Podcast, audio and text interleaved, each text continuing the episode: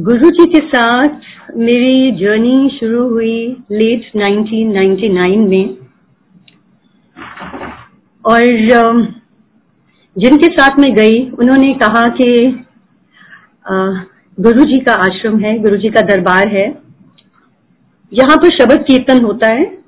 और, मैं बहुत कीर्तन की, शब्द की बहुत ही शौकीन रही हूँ। सिख फैमिली को बिलोंग करने से, शुरू से ही गुरुद्वारों में जाना और बहुत शब्द कीर्तन सुनना।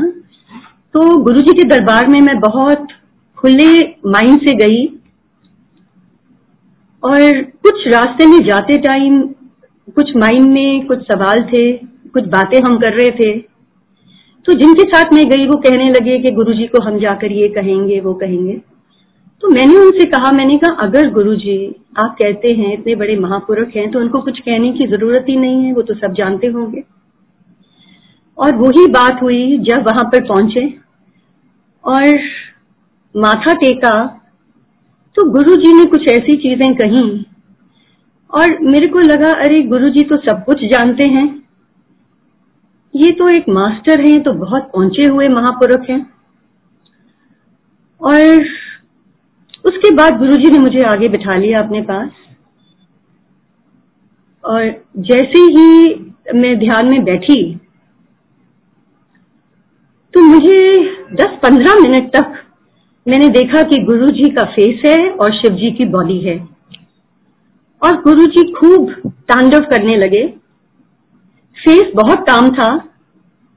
इसलिए मुझे लगा जैसे आनंद तांडव होता है। उस तरह से गुरुजी, खूब डांस गुरुजी ने किया।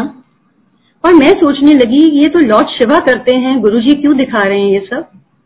मुझे उस टाइम पे समझ नहीं आया कि ये गुरुजी अपना शिव रूप मुझे दिखाना चाह रहे हैं। पर उस दिन वहाँ बैठे हुए इतनी मन को शांति मिली, ऐसे लगा जैसे गुरुजी ने सिर पे हाथ रख दिया हो।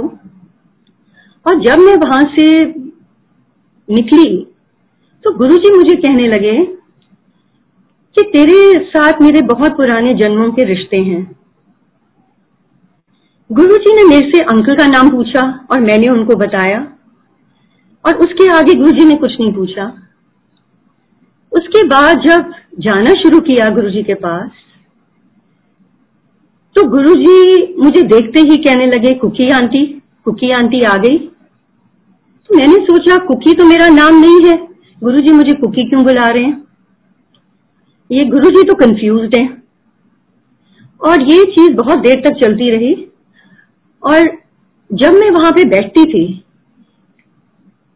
मैंने गुरु जी को कहना कि गुरु जी मुझे कुछ नहीं चाहिए यहाँ पे। मुझे सिर्फ़ आपका प्यार चाहिए। और जब मैं यहाँ पे आऊँ, मुझे एक स्माइल दे दिया करो और मुझे कुछ नहीं चाहिए। फिर वहाँ बैठ के मैंने एक अपने लिए एक जगह ढूंढी। मैं कोने में बैठ जाती थी और मेडिटेशन करती थी। ध्यान में चली जाती थी। आँखें मैं खोलती नहीं थी कभी भी। और मैं गुरु जी को अपने सामने देखती थी। अंतर ध्यान होके। और गुरु जी से सब टाइम एक ही प्रार्थना करनी कि गुरु जी मेरी बॉडी को प्योरीफाई करो। मेरा एक एक सेल बॉडी का प्योरीफाई करो। मैं गुरुजी के पास सिर्फ़ अपनी स्पिरिचुअल ग्रोथ के लिए गई थी। मेरे को और कुछ नहीं चाहिए था वहाँ पे। और मैंने कभी अपनी आँखें खोलनी, सामने गुरुजी ने बैठे होना तो गुरुजी की बॉडी से एक वाइट लाइट निकलती थी, जिसको लेके मैं अपनी पूरी बॉडी को हील करती थी। और संगत जी, जितने महीने, जितने साल मैं गुरुजी के साथ रही हूँ, मेरा रोज का यही काम होता था, और मैं कुछ नहीं कहती थी वहाँ पे। मैंने गुरुजी को कई बार कहना कि गुरुजी, मेरे को यहाँ नहीं रहना है। आप मेरे को अपने साथ ऊपर ले चलो। मैं ऊपर देखना चाहती हूँ ऊपर क्या है। और गुरुजी ने मुझे उंगली पकड़ के, खूब सारी टनल्स में से निकाल के लेके जाना और आगे जाकर एक बहुत वाइट लाइट के अंदर वो टनल्स खुलती थी और बहुत ही अच्छा लगता था। गुरुजी मैं बहुत बारी सोचती थी जब जाना कि गुरुजी मुझे कुकी आंटी कुकी आंटी बुलाते हैं इस बात को दो साल निकल गए दो साल के बाद एक दिन मैं गुरुजी के साथ बड़े मंदिर में खड़ी थी बाहर तो मैंने गुरुजी से पूछा मैंने कहा गुरुजी ਤੁਸੀਂ ਮੈਨੂੰ ਕੁਕੀ ਆਂਟੀ ਕਿਉਂ ਬੁਲਾਉਂਦੇ ਹੋ ਮੇਰਾ ਨਾਂ ਕੁਕੀ ਤੇ नहीं है तो ਤੁਸੀਂ आज तक मेरा ना नहीं पूछा तो गुरु जी मुझे कहने लगे दस तेरा की ना है तो मैंने गुरु जी को बोला गुरु जी अनीता, दो मिनट रुक के मुझे गुरु जी कहते हैं, नहीं कहते अमृत प्योर सोल पर मैं तेनू कुकी बुलावांगा। एकदम संगत जी, मेरे माइंड में ये चीज़ आई कि जो मैं गुरुजी से मांगती थी कि गुरुजी, मेरी सोल मेरी सोल को प्योरीफाई करो, मेरे सेल्स को प्योरीफाई करो, मुझे वो ही यहाँ पर प्राप्त हुआ है। और आज के टाइम पे पता नहीं क्यों मेरे से गुरुजी ये सत्संग मैंने कभी शेयर नहीं किया है। पर गुरुजी मेरे से यही सत्संग शेयर करवा रहे हैं। क्योंकि ये एक ऐसा टाइम है जब संगत वन टू वन गुरुजी के साथ जुड़ रही है। और इससे बड़ी, इससे बड़ा टाइम नहीं है जब इंसान अपने आप को सुधार ना सके या गुरु जी के मंदिर में आके जो वो चाहते थे गुरु जी तो यही चाहते थे ना स्पिरिचुअली एलिवेट हो जाओ यही कहते थे वो मुझे याद है एक बार मुझे उन्होंने मंदिर में बुलाया और मुझे कहने लगे मेरे से पहले कोई वहां पे कपल थे तो जैसे वो गए मुझे गुरु जी कहते हैं ਤੈਨੂੰ ਪਤਾ ਇਹਨਾਂ ਨੂੰ ਇੰਨੇ ਸਾਲ ਹੋ ਗਏ ਆਂਦੇ ਹੋਏ मैं इन्होंने ब्लेसिंग नहीं दी अजे तक मैं हूं जाके ब्लेसिंग दी है ईगो नाल भरे हुए सिगे मुझे एक चीज का ध्यान आया कि गुरु जी का दरबार है। यहाँ तो नीवे ही रहना है। अगर कुछ प्राप्ति चाहिए तो गुरु जी के चरणों में ही रहना है। बहुत बार लोग कहते हैं कि हमारा गुरु जी के साथ बैठ के हम वन टू वन कनेक्शन कैसे बनाएँ, ध्यान कैसे लगाएँ। संगत जी, जब तक हमारा, हम अपने आप को खाली नहीं करेंगे जब तक हमारा दिमाग हम उनके सामने बैठे हैं और हमारे माइंड में इतनी चीज़ें चलती हैं बैठे बैठे तो गुरु जी की ग्रेस कैसे पड़ेगी हमारे ऊपर? गुरु जी हमारे को सिर्फ़ ब्लेसिंग तभी दे सकते हैं जब आप अपने अंदर से सारा कूड़ा बाहर निकालें। तो ये इतना ज़रूरी है, और स्पेशली आज के टाइम पे जब हम सारे गुरु जी के साथ इतने जुड़े हुए हैं तो गुरु जी अपनी एक एक संगत को इतना प्यार करते हैं। तो ये तो ज़रूर हर इंसान बैठ के पाठ करे। आजकल गुरु जी की इतनी ड्रीम्स आती हैं कि सारे मिलके पाठ करो, सारे पाठ करो। आजकल का टाइम ही इसी चीज़ का है। मुझे याद है जब मैं गुरु जी के दरबार से गई तो अंकल मुझे कहने लगे कि क्या ज़रूरत है किसी मंदिर में जाने के लिए लाइव गुरु के पास जाने के लिए। पर इस मंदिर में वो पहले दिन ही इतनी एनर्जी थी कि जाकर मैंने उनको कहा, मैंने कहा, नहीं। मैंने कहा, ये एक ऐसा मंदिर है, मैं सारी ज़िंदगी जाऊँगी, मुझे कभी ना रोकना। कुछ ऐसे कनेक्शन हैं मेरे उस मंदिर के साथ, मुझे नहीं समझ आ रही क्या है। और उसके बाद कभी ऐसा दिन नहीं आया, जब गुरु जी के दरबार में ना जाना हुआ। गुरु जी के साथ के पास आने से पहले मैं डेढ़ साल साई मंदिर जाती रही। और उससे पहले तो हाँ गुरुद्वारे तो जाते ही थे हम, बचपन से ही जाते थे। अब जब मैं साई मंदिर गई तो मुझे याद है मैं बाबा से बात करती थी और मैं उनको कहती थी कि बाबा, मैं आपको बहुत सुंदर वस्त्र में देखना चाहती हूँ। मैं आपके लिए बहुत सुंदर वस्त्र बनाना चाहती हूँ। तो जब गुरु जी के पास मैं आई, मेरी सबसे पहली सेवा गुरु जी के चोलों की लगी। और उसी टाइम मैंने सोचा, ये तो मेरे लिए एक ऐसा स्टेपिंग स्टोन है कि सीधा ही बाबा के दर से मैं गुरु जी के पास पहुँच गई। और गुरु जी तो ऐसे महान, ऐसे परमात्मा हैं, उनको तो हर एक चीज़ का पता है। और उसके बाद में, मुझे याद है, मैं गुरुद्वारे जाती थी तो 40 दिन में गुरुद्वारे जा रही थी उन दोनों। अभी मेरा ख्याल लास्ट डे था। उस टाइम पे ये 2001 की बात है। अंकल ने भी मंदिर में आना शुरू किया। तो मैंने उनको कहा, लेट हो गया रात को। मैंने कहा, अभी तक हमने लंगर नहीं खाया है और मैंने गुरुद्वारे जाना है, माथा टेकना है। वहाँ एक आंटी थी जिन्होंने मेरी बात सुनी। तो मुझे कहने लगी कि, कुकी, आप गुरुद्वारे अब क्यों जाना चाहते हो? आप एक ऐसे दर पे आए हो जहाँ पर सारी प्राप्ति इधर ही होगी। तो मैंने उनको कहा, नहीं नहीं आंटी, मैं तो बचपन से जाती हूँ। वहाँ तो मैं जाऊँगी। तो उस दिन जब हम गुरुद्वारे पहुँचे, हम बहुत लेट हो गए थे।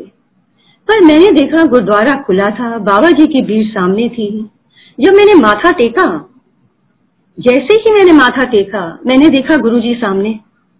मैं एकदम उठी और फिर दोबारा मैंने माथा टेका। मैंने फिर देखा कि गुरुजी सामने हैं। उसी टाइम मैंने गुरुजी को कहा, गुरुजी, मैं आपको सरेंडर करती हूँ। एंड संगत जी, वो दिन है और आज का दिन है। उन्नीस साल हो गए। मुझे कहीं जाने की ज़रूरत नहीं पड़ी। अगर कहीं गुरुजी ने भेजा है तो उनके आदेश से ही मैं गई हूँ। नहीं तो मैं कहीं पर भी नहीं गई इतने सालों में। क्योंकि वो ही बात हुई कि गुरुजी के दरबार में ही आके सारा कुछ मिला, सब प्राप्ति हुई गुरुजी से। हम लोग 2001 में गुरुजी के साथ पटियाले गए। और उस टाइम पे हम किसी को जानते नहीं थे। और वैसे भी हम मंदिर जाते थे तो ना किसी का पता होता था कौन बैठा है आगे पीछे, ना किसी से बात होती थी। तो जब हम वहाँ पर पहुँचे तो मुझे याद है कि मट्टन आंधी के घर में शाम को एक प्रोग्राम था। और गुरुजी कहने लगे, हम जल्दी पहुँचे तो गुरुजी ने सारी संगत जो भी साथ गई थी उनको कहा कि आप सारे दुख निवारण साहब माथा टेक के आओ। अब क्योंकि हम लोग पटियाले पहली बार गए थे तो हमको मालूम नहीं था कहाँ है। तो हम लोग दोनों अंकल और मैं वहाँ से हम लोग चले। थोड़ा ढूंढा, नहीं मिला तो अंकल कहने लगे, मैं, वो गाड़ी में सो गए। अब जब शाम का टाइम हुआ, हम आंटी के वहाँ पहुँचे और फ़ंक्शन अटेंड किया। बहुत ही अच्छा फ़ंक्शन था। उसके बाद एकदम गुरुजी साढ़े दस, ग्यारह बजे कहने लगे, चलो हम वापस दिल्ली चलिए। तो जब वहाँ से निकले तो दो अंकल थे दिल्ली से। हमको कहने लगे, आंटी, हम आपके साथ आ जाएँ गाड़ी में? हमने कहा, ठीक है, आप आ जाओ। हम लोग जैसे ही निकले, हमने देखा गुरुजी की भी गाड़ी नहीं थी, बाकी गाड़ियाँ भी नहीं थी, सब गाड़ियाँ निकल गई थी। हम लोग भी निकल गए। अब हमने गलत रास्ता पकड़ लिया और उस रास्ते पे हम आधे घंटे चलते रहे और गुरु जी के हम अंकल सत्संग सुनाते रहे और ये ध्यान में नहीं आया कि हम गलत डायरेक्शन में जा रहे हैं। अब रात का टाइम सड़क बिल्कुल खाली। कुछ देर बाद एहसास हुआ कि ये तो हम गलत जगह, गलत रास्ते पे आ गए हैं। फिर एकदम कहीं से एक कोई स्कूटर पे आया और उससे हमने पूछा, वो कहने लगा, आओ, मैं आपको वापस वहाँ तक, पटियाले तक तक छोड़ देता हूँ। और जब हम लोग घूम के वापस पहुँचे तो उन्होंने उसी, उन्होंने दुख निवारण साहब गुरुद्वारे के बाहर ही हमारे को रोका। मुझे समझ आई कि हमारे से तो बहुत गलती हो गई। गुरुजी ने कहा था, माथा टेकना है। तो अगर गुरुजी का वचन है और गुरुजी ने कुछ कहा है तो वो तो हमको ज़रूर फॉलो करना चाहिए था। अब गुरुद्वारा तो बंद हो गया था, पर हमने बाहर से ही माथा टेका और वहाँ से हम चल पड़े। थोड़ी आगे हम गए तो ये माइंड में आया कि अब गुरु जी और संगत पता नहीं कहाँ पहुँच गए होंगे, हम तो बहुत लेट हो गए। थोड़ी आगे जाकर देखा कि गाड़ियाँ सब खड़ी हैं गुरु जी भी बाहर सड़क पे खड़े थे वहाँ पर एक चाय का स्टॉल था और सब चाय पी रहे थे। वहाँ से जब हम चले तो अंकल जो हमारे साथ थे, उन्होंने अपने सत्संग सुनाने शुरू करे। अब हमने साखियाँ तो बहुत सुनी हुई थी, पर प्रैक्टिकल कोई चीज़ें हमने देखी नहीं थी। तो जैसे वो सुनाते गए, मैं बहुत हैरान होती रही। तो मुझे कहने लगे, आंटी, वापस जाके मैं आपको एक बुक दूँगा। Autobiography of a yogi. Yogananda ji की बुक है। आपको समझ आएगा गुरुजी क्या करते हैं। जब हम वापस आए, अंकल ने मुझे वो बुक दी। और जैसे मैंने वो पढ़ना शुरू किया जैसे जैसे मैं एक एक चैप्टर पढ़ती थी गुरु जी के मंदिर जाती थी। तो मैं देखती थी गुरु जी किसी न किसी संगत को खड़ा करा के वो ही सत्संग करवाते थे। और कुछ देर बाद मेरे को ये लगा कि अरे, योगानंद जी तो अलग अलग मास्टर्स के पास, गुरुज के पास गए और उनको एक गुरु मिला जिनसे बहुत फ्रेग्रेंस आती थी। एक गुरु मिला जो बहुत जगह पे, एक ही टाइम पे प्रेजेंट होता था। और एक गुरु मिला जो अपना योगा से कुछ भी कर सकता था। अब मुझे लगा कि ये तो गुरु जी के अंदर तो सब कुछ ही समाया हुआ है। तो उस बुक में उन्होंने अपने जो उनके महा अवतार बाबा हैं बाबा जी उनको वो बुलाते थे डेथलेस गुरु। तो उनके बारे में उन्होंने लिखा हुआ था और उनकी फ़ोटो थी। तो जैसे ही मैंने वो फोटोग्राफ देखी, मुझे लगा ये तो गुरु जी हैं। तो मैंने कहा, मैं तो गुरु जी को फिर यही कहती थी कि वो तो महावस्तार बाबा हैं, ये तो सब कुछ कर सकते हैं तो कुछ भी कर सकते हैं। अब एक साल के बाद, जब मैं ये बुक पढ़ने रोज एक चैप्टर ही सिर्फ़ पढ़ती थी, उसके बाद एक बारी मैं अंकल और मैं, हम लोग तो रोज गुरु जी के पास जाते थे। तो एक दिन गुरु जी के पास बैठे थे, सारी संगत चली गई थी। और अंकल और मैं और जोशी अंकल थे और गुरु जी थे। तो गुरु जी अपनी गद्दी पे कम ही बैठते थे, जब संगत आती थी तो तभी बैठा करते थे, नहीं तो वो नीचे कापिट पे बैठ जाते थे साइड में। तुमने तो देखा गुरु जी नीचे बैठ गए। तो गुरु जी के साथ में बैठी। तो गुरु जी ने अपना, अपने एक पैर से अपनी जराब उतारी और मुझे कहने लगे कि, ये देख, ये मेरे पैर में पदम है। देख, ये मेरे इस पैर में भी पदम है। ये मेरे लोटस फीट हैं, मुझे गुरुजी ने कहा। फिर गुरुजी कहने लगे, कृष्ण के एक पैर में, कृष्ण के एक पैर में पदम था, नानक के एक पैर में पदम था, मेरे दोनों पैरों में है। और गुरुजी ने तब कहा कि मेरे चरण दबा और संगत जी जब मैं चरण दबाने लगी इतनी फ्रेग्रेंस गुरुजी के चरणों से आनी शुरू हुई कि मेरे से सांस नहीं लिया गया। मैं दबाती जाऊँ और जब भी मैं गुरुजी के चरण या उनकी सेवा करती थी, मैं कभी भी मैं उनकी तरफ़ नहीं देखती थी। मेरी आँखें बंद होती थी और मैं पाठ करती थी। तो उस समय भी मैं यही करती रही और इतनी फ्रेग्रेंस गुरुजी से आती थी और गुरुजी बीच बीच में मुझे कहने लगे कि मेरे को पता है, मैं मैं जानता तो बहुत पढ़ती है। मेरे को स्पिरिचुअल बुक्स पढ़ने का बड़ा शौक होता था। तो गुरु जी मुझे कहते हैं, मैं जानता तू बड़ी किताबा पढ़ती है। जब तू ए किताब पढ़ लेंगी जो तेरी तू पढ़ रही है। उस टाइम में यही पढ़ रही थी ऑटोबायोग्राफी तो गुरु जी कहते हैं, तू ते पढ़ रही है, मैं प्रैक्टिकल कर रहा जब तू ए पढ़ लेंगी तो फिर तू शिव पुराण लेके आई, मैं उसमें ब्लेस करके दवांगा। एंड उसके बाद गुरुजी मुझे हमारे को अपने कमरे में ले गए। और कमरे में जाके गुरुजी की, गुरुजी कहने लगे, मेरी पीठ में मालतू हूँ तो मैंने उनकी पीठ मलनी शुरू करी और मुझे कहें, खूब ज़ोर लगा, सरदारा वाला ज़ोर लगा। इस चीज़ को मैं आधा पौना घंटा करती रही। जब वो हो गया और मैं उठी वहाँ से तो मुझे ऐसे लगा जैसे गुरुजी ने मेरे सारे चक्रास खोल दिए हों।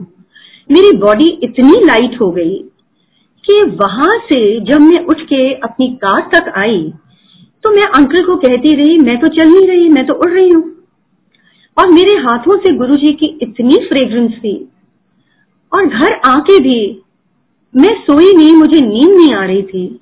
और मेरा वही स्टेट था, जो मुझे गुरुजी, मुझे लेके जाते थे टनल्स में से और वो सब। तो मुझे ऐसा एहसास हुआ कि ये ना हो मेरी सोल निकल जाए मेरी बॉडी से।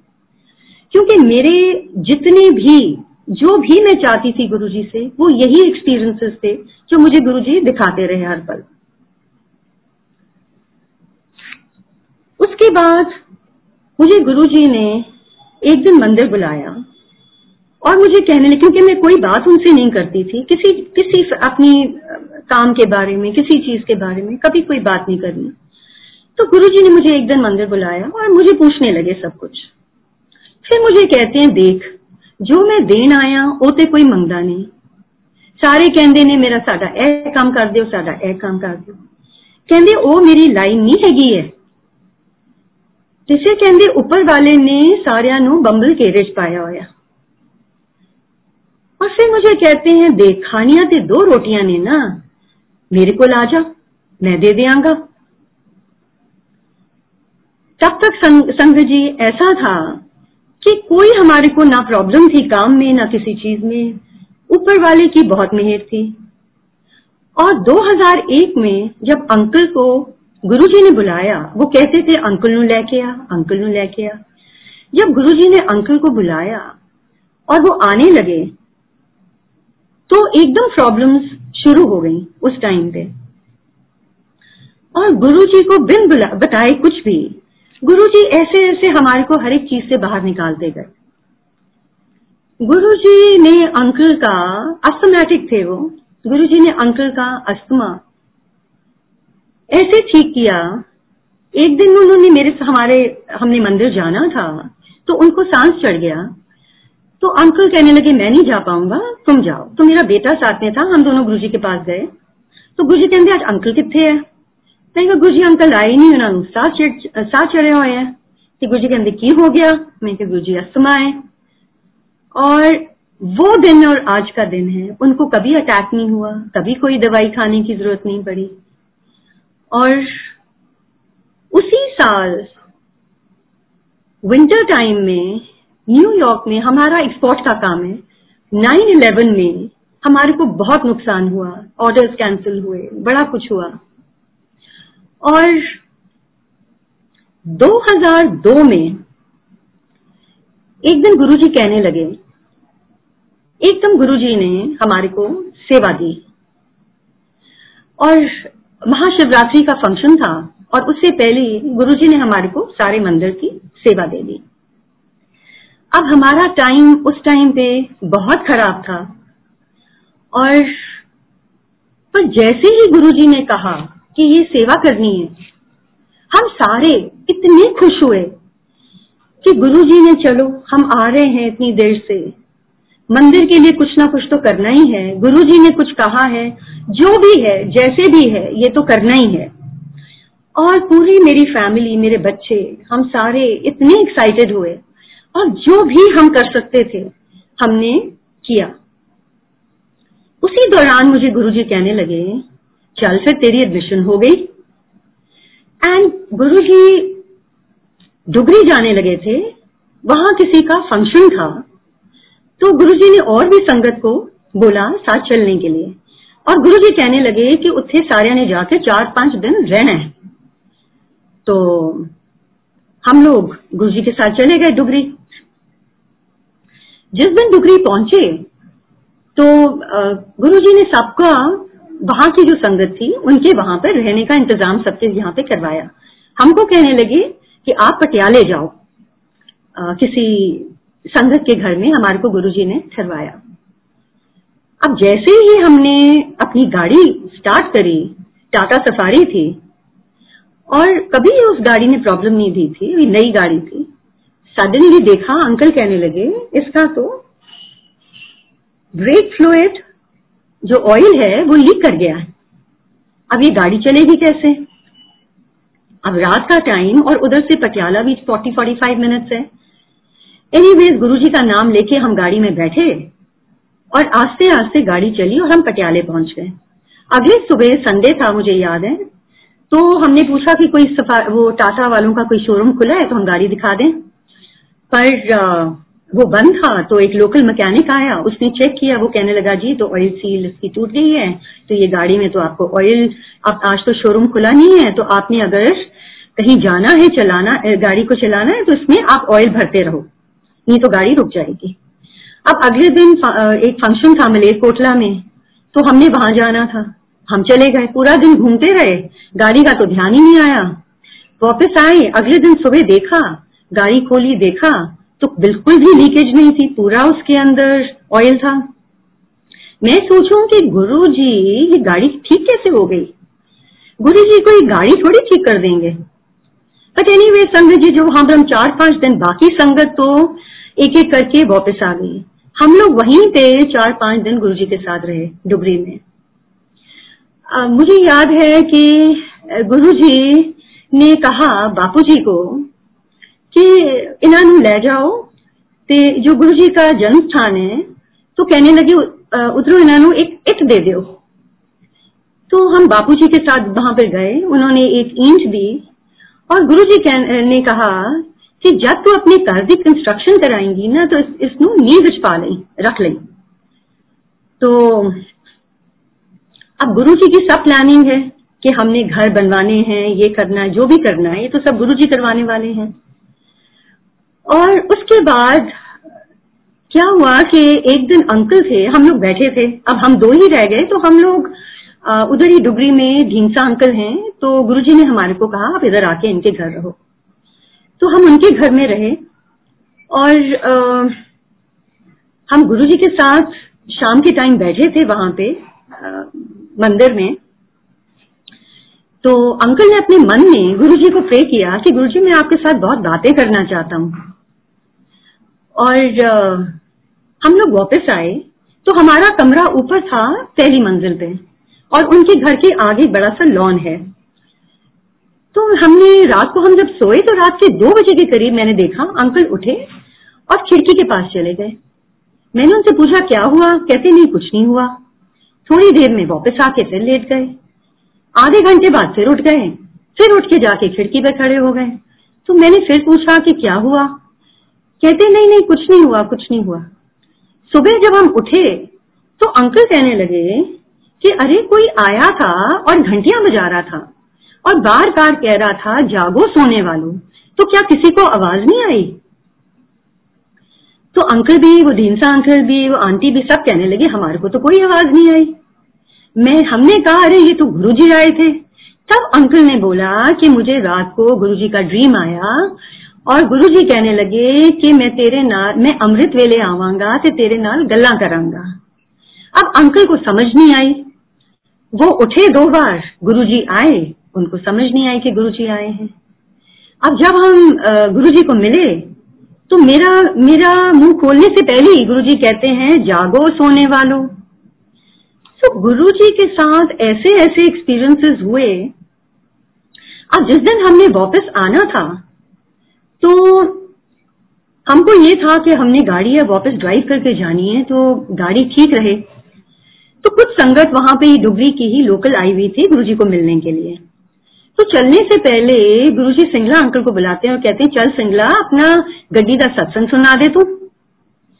तो सिंगला अंकल के पास मारुति थी 800 तो वो लंगर बनाते थे मंदिर के लिए तो अपनी गाड़ी में लंगर बना के लेके आते थे। तो वो अपना सत्संग सुनाने लगे कि मैं लाता था, गाड़ी एवरेज नहीं देती थी तो रोज मुझे अपना फ्यूल भरना पड़ता तो मैं बहुत तंग आ गया। कहते, मैंने एक दिन ऐसे ही सोचा, ओहो, मेरी गाड़ी अगर 18 19 की एवरेज दे दे तो कितना बढ़िया हो जाए। और वो कहते हैं कि जब मैंने उस दिन फ्यूल डलवाया और मैं लेके आया, गाड़ी चलाई मैंने, वो गाड़ी का फ्यूल ही नहीं खाली हुआ। तब मेरे को, हमारे को समझ आई कि अरे, ये तो गुरुजी ने किया है। एंड संगत जी वो गाड़ी में हमको कुछ कराने की ज़रूरत ही नहीं पड़ी। वो आठ नौ महीने गाड़ी ने कोई परेशानी नहीं दी हमारे को। अब गुरु जी मुझे बहुत बार कहते थे कि मैं तेरे घर आवांगा। तो कुछ समय बाद मैंने गुरु जी को बोला, मैंने कहा गुरुजी तुसी कहते हो, पर तुम आंदे नहीं, तुसी आए नहीं आज तक। फिर मुझे गुरु जी कहने लगे, तू इंज कर तू चांदी की कटोरी लेके आ। ते मैं ब्लेस करके दवांगा। तो मैं लेके गई कटोरी गुरुजी ने ब्लेस करके दी। मुझे कहने लगे, इक्यावन दिन इधर जोत जलाई, रोज सवेरे। उसके बाद जब जब दिल करे जब जला लें। जिस दिन मैंने जोत जलाई, मुझे याद है विंटर टाइम था। जोत जलाई और मैं सुबह के टाइम बाहर आई अपने लॉन में। और बहुत खूबसूरत था मेरा लॉन फ्लावर्स भरे हुए थे। मैं बाहर खड़ी होके बहुत ऊपर ऊपर वाले को देख के शुक्राना करना शुरू कर दिया। जैसे ही मैं खड़ी शुक्राना कर रही थी, उसी टाइम इतनी फ्रेग्रेंस आई गुरु जी की। मुझे लगे जैसे गुरु जी मेरे साथ खड़े हैं। मैं बार बार कहूँ गुरु जी तुसी आ गए गुरु जी तुसी आ गए। और मैं वहाँ से हिली नहीं। थोड़ी देर के बाद मुझे इतना अच्छा लगा, मैं घर के अंदर घुसी, पूरे घर में मेरी फ्रेग्रेंस ही फ्रेग्रेंस थी।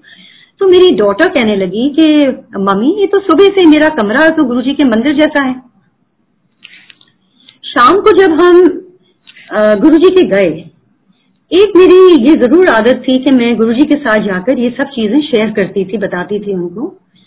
तो जैसे ही मैं गुरुजी के पास पहुँची तो गुरुजी को मैंने कहा, मैंने ये नहीं कहा गुरुजी आप की फ्रेग्रेंस आई थी? मैंने कहा गुरुजी आज तुसी आए सी? तो गुरुजी कहते क्यों? खुशबुआ आ गई यहाँ तो मेरे को समझ आई कि गुरुजी की फ्रेग्रेंस का मतलब है कि गुरुजी की प्रेजेंस है। गुरुजी खुद वहाँ पर हैं। फिर मुझे गुरुजी कहते तेन पता है, मैं ते उत्थे ही पिया it was such a good feeling कि गुरुजी अपनी संगत के साथ इतने जुड़े हुए हैं एक एक संगत को इतना प्यार करते हैं। एंड संगत जी, जो मैं बता रही थी कि फ़ंक्शन के बाद फ़ंक्शन के दौरान जो हमने वहाँ सेवा हमको मिली थी, अंकल कहने लगे कि देखो, मैं तो अपने, हमारी मशीन्स हैं एम्ब्रॉयडरी के। तो अंकल कहने लगे, मैं तो कर्टन्स के ऊपर एम्ब्रॉयडरी करूँगा।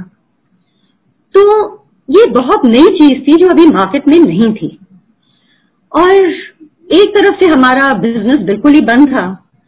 दूसरी तरफ़ से जब हमने ये किया तो जहाँ से हमने कपड़ा लिया फैब्रिक लिया, जब उन्होंने ये देखा तो उन्होंने कहा कि भाई, हमारे को तो ये आप करके दीजिए। आप मानेंगे नहीं, पाँच साल तक हम वो एम्ब्रॉयडरीज करते रहे और टन्स एंड टन्स और फैब्रिक हमने एम्ब्रॉयडर किया। गुरुजी ने हमारे लिए एक और सोर्स खोल दी। इतनी ब्लेसिंग्स दी गुरुजी ने।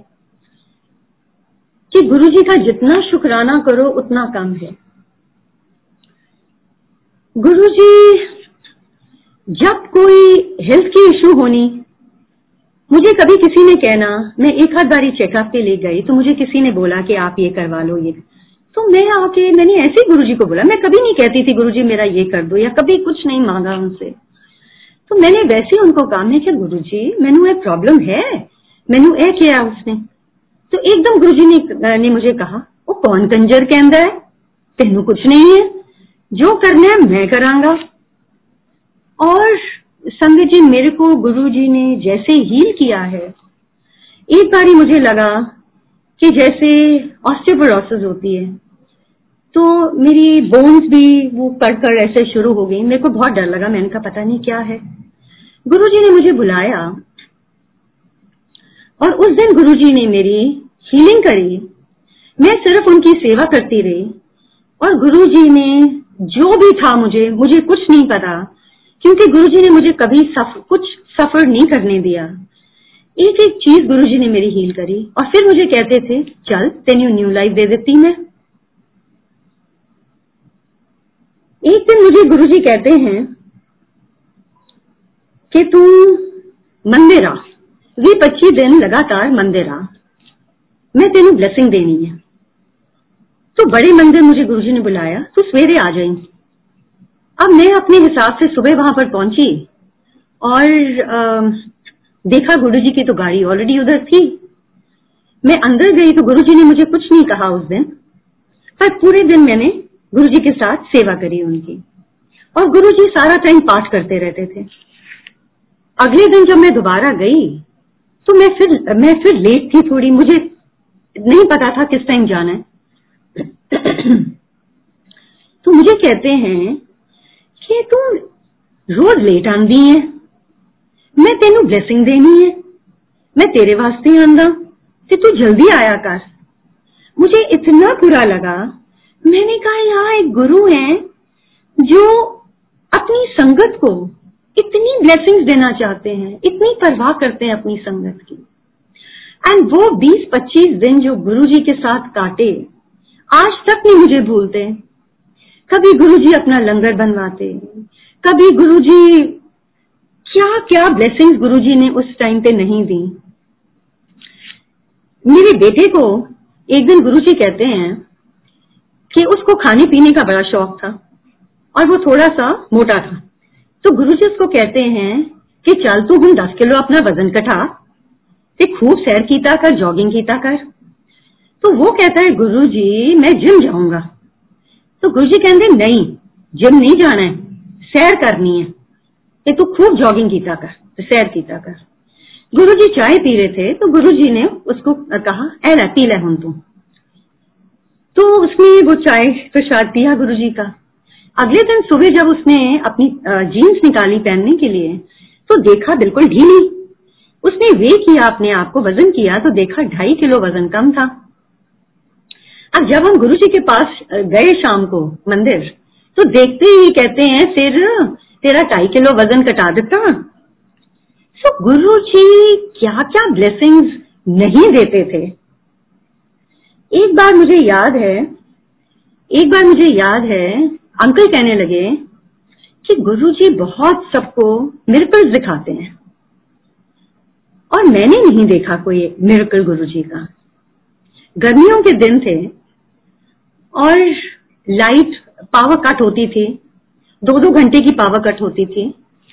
तो उस टाइम पर भी, उस दिन भी जिस दिन अंकल ने ये बोला, शाम के टाइम पे पावर कट हुई और हम लोग अपना जनरेटर उसी टाइम चला लेते थे। और हमारा घर पीछे हमारा यूनिट भी था और ऊपर फिनिशिंग यूनिट था तो हमारी लेबर भी थी वहाँ पे। तो आ, शाम का टाइम मेरी डॉटर बाहर से आई तो आके कहने लगी हमने उस दो दिन पहले ही जो ऊपर का हॉल था उधर में कुछ प्रॉब्लम थी पावर इलेक्ट्रिसिटी की तो हमने प्लम्बर को बुला के लाइन बाहर कटवा के बाहर निकलवा दी थी। हमने कहा पहले हम ये बिल चेक करवाएँगे तो फिर उसको तो दोबारा लगा देना। ऊपर की हॉल के अंदर लाइट तो थी नहीं। तो मेरी डॉटर आई तो कहने लगी, मम्मी, क्या बात है? ऊपर क्या जनरेटर चलाया हुआ है? लाइट नहीं है क्या? हमने कहा, क्यों? कहती नहीं, ऊपर हॉल में लाइट जल रही है। तो हमने कहा, हो ही नहीं सकता। हम सारे ऊपर गए तो देखा कि ऊपर एक पूरा फ़ेज़ हॉल के अंदर लाइट जल रही है। हमने उसी टाइम प्लम्बर को बुलाया। उसने कहा, जी, मैंने तो तार बाहर निकाली हुई है। लाइट कहाँ से आएगी? और मुझे ये एहसास हुआ। मैंने कहा, अरे बाबा, ये तो गुरु जी हैं। और अगले दिन जब हम गुरु जी के पास गए तो मैं इतनी एक्साइटेड थी। जाते ही मैंने गुरु जी को बोला, मैंने कहा गुरु जी ऊपर लाइट किंज आ गई जब जब तार बार कटी हुई सी तो मुझे गुरु जी कहते, अगे अगे अगे, देख दी जा। और संगत जी, वो जो तार थी एक साल तक हमने वो इलेक्ट्रिसिटी यूज़ करी और वो तार बाहर ही रही। एक साल के बाद हमने फिर वो तार जुड़वाई। हमने सोचा, हमने बहुत गुरुजी की से इलेक्ट्रिसिटी यूज़ करी है। जब भी हम गुरुजी के दरबार में बैठे होना मैंने तो एक एक तो वहाँ एनर्जी इतनी होती थी और बहुत बारी बैठे बैठे मेरे को एकदम गर्मी सी लगनी और पसीना आना। और मैं सोचती थी पता नहीं क्या हो रहा है मेरे को इतनी गर्मी क्यों लग रही है इतना क्यों ये नहीं समझ आई कि ये गुरु जी की एनर्जी है। तो एक बारी माइंड में ये चीज़ आती थी क्योंकि हर बारी जाकर बैठना और बहुत बहुत एनर्जी आनी और आ, मतलब बहुत पसीना आना और बहुत गर्मी लगनी। एक बार गुरु जी के साथ ट्रैवल कर रहे थे नींद आना तो गुरु जी के साथ बैठी हुई तो मैं गुरु जी की सेवा कर रही थी हा, हाथ कभी पैर दबा रही थी और गुरु जी सीट के ऊपर कभी छोटे हो जाएँ कभी बड़े हो जाएँ और जाते टाइम भी आते टाइम भी और करते करते मेरे को फिर वो एनर्जी फिर वो पसीना आ गया। तो गुरु जी मुझे कहते हैं क्योंकि जो भी गुरु जी करते थे उस चीज़ को ज़रूर ऑथेंटिकेट करते थे। कुछ अगर गुरु जी ने कहना वो कुछ भी वचन, कुछ भी चीज़ कहनी, वो ज़रूर होती थी और गुरु जी उसको ऑथेंटिकेट ज़रूर करते थे तो मुझे कहने लगी, क्यों? खूब एनर्जी आ गई तेनों? ते पखा चलवा दिया आई रिमेम्बर कंटेसा गाड़ी थी तो ड्राइवर कहते हैं, पंखा चला दे। आई रियलाइज़ कि ये तो गुरु जी की एनर्जी है। संगत जी, आज भी वो सेम एनर्जी जब भी गुरु जी के सत्संग में हम जाते हैं या बैठते हैं एक तो गुरु जी जैसे ही उनकी वाइब्रेशंस इतनी स्ट्रांग होती हैं, जैसे ही गुरु जी आते हैं एंट्री ऐसे हवा का झोंका आता है। तो पता चलता है कि गुरु जी आ गए और इतनी एनर्जी आती है और इतनी मतलब ऐसे लगता है कि गुरु जी बैठ के इतनी एनर्जी हमारे को दे रहे हैं। एक मैं आपसे शेयर करना चाहूँगी कि गुरु जी ने 2003 में जब मैं कहती हूँ कि 20-25 दिन गुरुजी ने मंदिर बुलाया उसके बाद एक दिन आ, दिन का टाइम था 10-12 लोग थे जो गुरुजी अपने साथ बड़े मंदिर लेके गए। तो मैं गुरुजी के साथ बैठी हुई थी और उनके हाथ दबा रही थी और सामने वो संगत बैठी हुई थी। एकदम गुरुजी ने अंकल को इशारा किया तो अंकल आए और गुरुजी ने अपना हाथ ऊपर किया और उसके अंदर, अब मैं तो देख नहीं पाती मेरी आँखें तो बंद होती थी, मैं जब सेवा करती थी गुरुजी की। तो अंकल ने देखा कि गुरुजी का हाथ ऊपर है और सडनली छोटा सा टुकड़ा, इतना बड़ा पाम साइज़ हो गया। गुरुजी ने वो जो डिवाइन प्रसाद दिया उस दिन, अंकल के हाथ में पकड़ाया। तो गुरुजी कहने लगे मुझे कहने लगे कि ए तेरी दस साल दी ब्लेसिंग है तेरे परिवार वास्ते। मैं तेन दस साल बाद दसांगा मैं तेरे वास्ते की किया तो मैंने उसके बाद इन्हों संभाल के रखी इसको अपने लॉकर रखी इसको किसी ने नहीं दिखाना गुरु जी कहते हैं। फिर वहाँ से जब हम कमरे में गुरु जी के गए तो गुरु जी मुझे कहते हैं, तेन पता है, जब मैं करदा मैं बड़ा औखा होंगे गुरु जी को संग जी, जब भी मैं देखती थी गुरु जी को जब अपने ऊपर कुछ भी लेते थे, उनकी तबीयत ठीक नहीं होती थी। मेरे को इतना बुरा लगता था। मैं हर बारी गुरु जी को कहती थी गुरु जी तुम क्यों करते हो? इन्ना क्यों करते हो? तो गुरु जी कहते थे कि नहीं नहीं, मैं तो यही करन आया। मैं पाठ करदा ना, ते पाठ ना सारा कुछ कर देंदा बाहर। उस दिन जब मुझे गुरु जी ने कहा, मैं बहुत औखा होंगे मैंने कहा गुरु जी तुम क्यों किया तुम क्यों करते हो?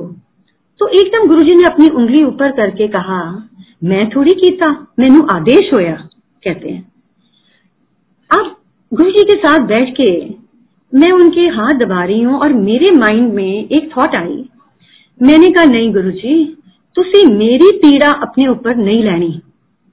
तुसी मैनू अपनी थोड़ी पीड़ा मैनू दे दो और जब मुझे बड़ा अंदर से इतना मुझे गुबार आया। मैंने कहा गुरु जी ने इतना कुछ किया हमारे लिए। हम तो शुक्राना क्या करें अपने मुझसे क्या गुरु जी का शुक्राना करें? संजय जी अगले दिन मैं जब उठी हूँ, मेरा, मेरी पूरी बॉडी में इतनी पेन थी और वो एक हफ़्ता मुझे इतनी पेन हुई। और मैंने कहा गुरु जी ये तो एक फ्रैक्शन भी नहीं है। आप अपने ऊपर इतना कुछ ले लेते हो, इतना कुछ। और ये एहसास गुरु जी ने करवाया। और संग जी, मैं तो यही कहती थी सबको कि गुरु जी के लिए प्रे करो। हम, हमने अपने लिए क्या मांगना है उनसे? वो तो बिन मांगे, सब कुछ देते हैं। और अखीर तक गुरु जी के साथ यही चीज़ मेरी रहती थी। मैंने बार बार गुरु जी को यही कहना गुरु जी ना कीता करो गुरु जी ना कीता करो। एक दिन दिन का टाइम था गुरुजी के वहाँ पर क्योंकि हम रोज ही जाते थे तो मैं जल्दी गई तो सैनी अंकल आंटी बैठे थे दरबार में एम्पायर स्टेट में। और वो कहने लगे, ये उसी साल की बात है 2003 की, जब गुरुजी ने डिवाइन प्रसाद दिया था। तो सैनी अंकल कहने लगे कि गुरुजी ने मुझे अपना टेवा दिया और कहा कि जा तू भृगु जानता है ना होशियारपुर जाके मेरा टेवा दिखा के आ। देख की कहते नहीं हो तो सैनी अंकल कहते हैं कि मैंने जब टेवा दिखाया गुरुजी का तो उन्होंने देखते ही कहा कि ये तो यहाँ के है ही नहीं। ये तो बहुत बड़े, ये तो शिव रूप हैं। इनमें तो सारी शक्तियाँ शिव की हैं। इनके कहने से ही सूर्य उदय होता है और अस्त होता है। और अंकल कहने लगे कि उन्होंने कहा, इनका शनि तो 98.7 परसेंट है। और इनका बुध, उनका बुध और गुरुजी के बृहस्पति के बारे में बताने लगे। अभी अंकल ने बताया ही था तो उतनी देर में मुझे गुरुजी फ़र्स्ट फ्लोर पे थे एम्पायर स्टेट में। मुझे वो ऊपर बुलाया गया कि आपको गुरुजी बुला रहे हैं। मैं ऊपर गई तो गुरुजी मुझे कहते हैं कि, मैनू दस दसिया ना सैनी ने कि वो प्रिगू की कहते ने? मेरा तेन पता है, मेरा शनि 99 परसेंट है। ते मेरा बुद्ध नहीं है, ते मेरा ब्याह नहीं होया। मेरा बृहस्पति नहीं है, ते मेरे को पैसा कोई नहीं। फिर मुझे गुरुजी ने एक चीज़ कही कहते तेन पता है, वो कहते मेरी ज़िंदगी बड़ी छोटी है। जब गुरुजी ने ये मुझे कहा, एक तरफ़ मैं गुरुजी की उस टाइम पे सेवा कर रही थी पर मेरा माइंड हम सब ह्यूमन बींग्स हैं। मेरे माइंड में आया कि अभी तो गुरुजी ने डिवाइन प्रसाद दिया है। और मुझे गुरुजी ने कहा, मैं तेन दस साल बाद दसागा मैं तेरे वास्ते की कीता मैंने कहा, अभी दस साल तो गुरुजी कहीं नहीं जाएँगे। और पर मैं कहती रही, नहीं नहीं गुरुजी, इंज ना कहो, कुछ नहीं होएगा। गुरु जी कुछ नहीं होएगा। मैं यही उनको कहती रही। और जब मुझे अभी भी याद है 2006 में फिर एक दिन गुरुजी ने, मेरे ख्याल सितंबर की बात होगी, एक दिन फिर मुझे गुरुजी कहने लगे, मैं जा रहा तो मैंने उनको कहा तुम कितने जा रहे हो? नहीं बात, मैं जा रहा हूँ। मैं उनको बार बार कहूँ गुरु जी तुम कितने जा रहे हो? साडा की होएगा? तो गुरु जी कहते हैं मुझे, वो तेनों तो मैं नाल लेके जावांगा फिर एकदम चेंज करके कहते हैं, मैं पंजाब जा रहा फिर मुझे गुरु जी कहते हैं, तू मेरे नाल टेलीपैथिकली गल कीता कर। तो मैंने संगत जी सोचा कि मैं रोज गुरु जी के पास आती हूँ, उनसे मिलती हूँ, सारी बातें मैं शेयर करती हूँ गुरु जी के साथ। तो मैं टेलीपैथिकली मुझे बात करने की क्या ज़रूरत है? और टेलीपैथी जो है गुरु जी की, मुझे समझ आया जब गुरु जी ने महासमाधि ली। क्योंकि उसके बाद जो जो गुरु जी ने बताया जो जो गुरु जी ने कहा, आज तक गुरु जी के साथ टेलीपैथी ही होती है। और गुरुजी एक एक चीज़ के अंदर गाइड करते हैं डायरेक्शन देते हैं इंज करना है इंज नहीं करना, सारा कुछ गुरु जी बताते हैं। इससे बड़ी चीज़ क्या हो सकती है कि आज तक गुरु जी के साथ इतना कनेक्शन है। संगत जी, मैं कुछ एक आध सत्संग आपके साथ शेयर करूँगी। गुरु जी जो मैंने बताया कि गुरु जी ने बोला, ईंट दी कि जब तू अपना घर बनाएँगी तो यह नींव ज़रूर पाई। 2003 से गुरुजी मुझे, जब मैं उनके साथ मैंने कहीं जाना, गुरुजी ने मुझे कहना, चल तू अपने, तू अपना घर तोड़ हम अपने घर बना। अब हमारी दो कोठियाँ हैं साथ साथ में तो गुरु जी चाहते थे कि जो मेरे ब्रदर इन लॉ हैं कि हम कट्ठे मिलके बनाएँ वो भी बहुत गुरु भक्त है कि कट्ठे मिलके हम तोड़ें और दोबारा बनाएँ। तो गुरु जी ने कहा कि तुम घर तोड़ो अपना, ते बनाओ। फिर मुझे कहने लगे, जब बना लोगे ना, ते चढ़ाओ किरायत किरायत कुछ करने की लोड़ नहीं है, आराम नाल बैठो फिर। तो जब मैंने मैंने आके बात करनी तो हम यही सोचते थे कि अच्छा देखते हैं क्या करना है, देखते हैं क्या करना है। गुरु जी, जब कभी कोई बात होनी मुझे मेरे मगर पर जाना, नहीं तो कार बना, नहीं तो अपने कार तोड़, नहीं तो अपने कार तोड़। अब 2007 में गुरु जी ने तो अपना चोला छोड़ा। और जब कोई उससे पहले कोई भी चीज़ होती, कभी हमारे पास किसी ने आना नॉमिनी तो आते थे ये होटल वाले, कि भाई इतने कमरे के होटल बना देंगे। तो मुझे गुरुजी ने, तू की करना है होटल बना के? तू अपना प्रॉपर वो बना दोबारा। तो कुछ हो नहीं रहा था उस टाइम पे। जैसे ही गुरुजी ने अपना चोला छोड़ा, उसके अगले साल, एक दिन, ये भी इसी महीने की, अक्टूबर की बात है, कि हमारे पास कोई बिल्डर्स आए, और हमको नहीं मालूम था कि वो भी गुरुजी के भक्त हैं। और वो कहने लगे, उनमें से एक जो पार्टनर था उसने कहा वो जब घर की कोठियों से आगे उन्होंने कहा कि हम हमको किसी ने कहा है कि आपने ये बनाना है। आ, ये ये प्रॉपर्टीज़ हैं। वो जब घर के आगे से निकले तो उन्होंने कहा हमारे को कुछ ऐसी आवाज़ आई है कि ये कोठियाँ आपने ज़रूर बनानी है। तो जिस दिन वो आए और हमारी उनसे बात चल रही थी मुझे अभी भी याद है it was tenth of October 2008 और वो आए कुछ जब वो बात कर रहे थे तो एकदम अंकल कहने लगे, तब तक अंकल गुरुजी के बहुत ही भक्त बने और गुरुजी का बहुत सब जगह गुरुजी के सत्संग किया करते थे और गुरुजी कहते थे कि अंकल चकदा फटे सत्संग कर करके। और जब उस दिन वो जो बिल्डर्स थे, ऐसी कुछ बात हुई अंकल ने कहा कि हमारे गुरुजी ऐसे कहते थे। वो कहने लगे, आप कौन से गुरु जी की बात कर रहे हो? कहीं आप वो छतरपुर वाले गुरु जी की बात तो नहीं कर रहे? तो अंकल ने कहा हाँ हाँ वही गुरु। कहते वो तो हमारे गुरु जी हैं। उन्होंने तो मेरी वाइफ को ठीक किया था, उनकी बाईपास होनी थी, उन्होंने एक लंगर खिला के उनको ठीक कर दिया। तो रहते वो लखनऊ में, उन्होंने कहा, हम जब दिल्ली आते हैं, हम गुरु जी के दरबार ज़रूर जाते हैं। तो आप मानोगे नहीं, उस दिन दो घंटे और कुछ बात नहीं हुई गुरु जी के सत्संग होते रहे। अगले दिन अंकल का बर्थडे था। और हम लोग मैंने बोला हम मंदिर जाएँगे दोनों मंदिर जाएँगे और प्रसाद लेके जाएँगे। तो हम दोनों मंदिर गए।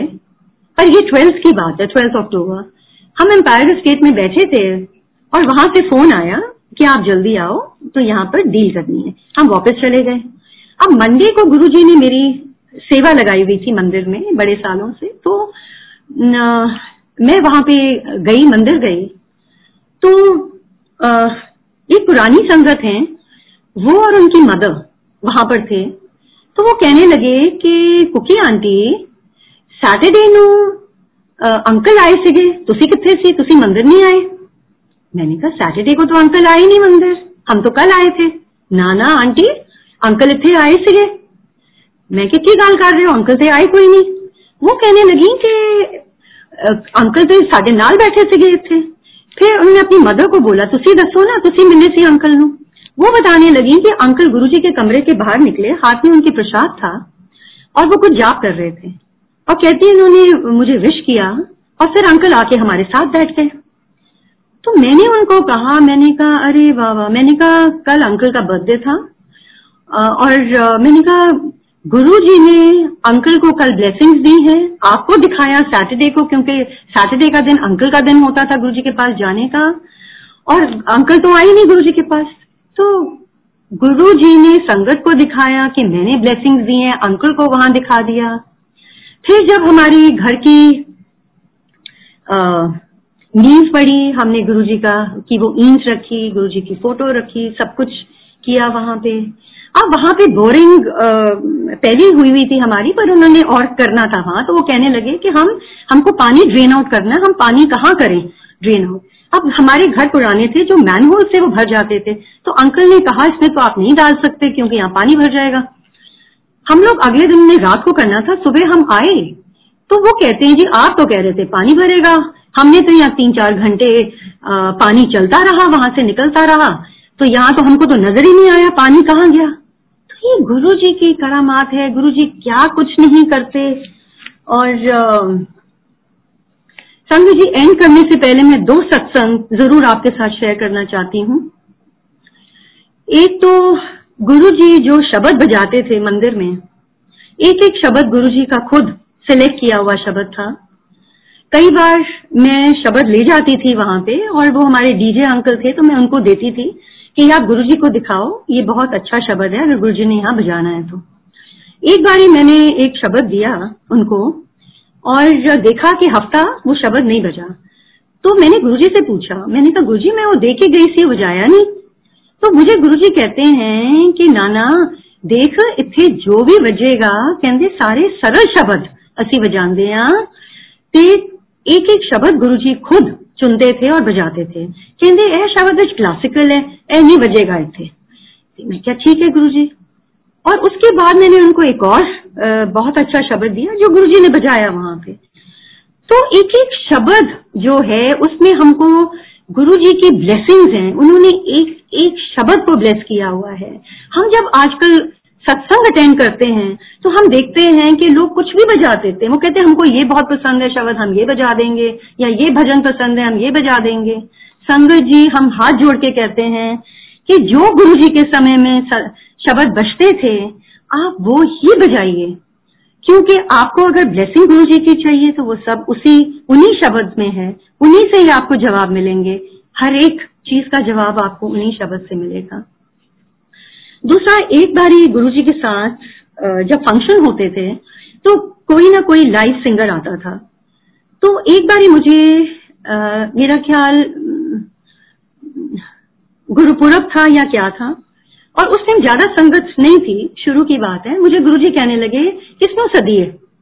तो मैंने कहा गुरुजी रागी बुला लीए तो मुझे गुरुजी ने कहा कहते नाना रागी नहीं बुलाने।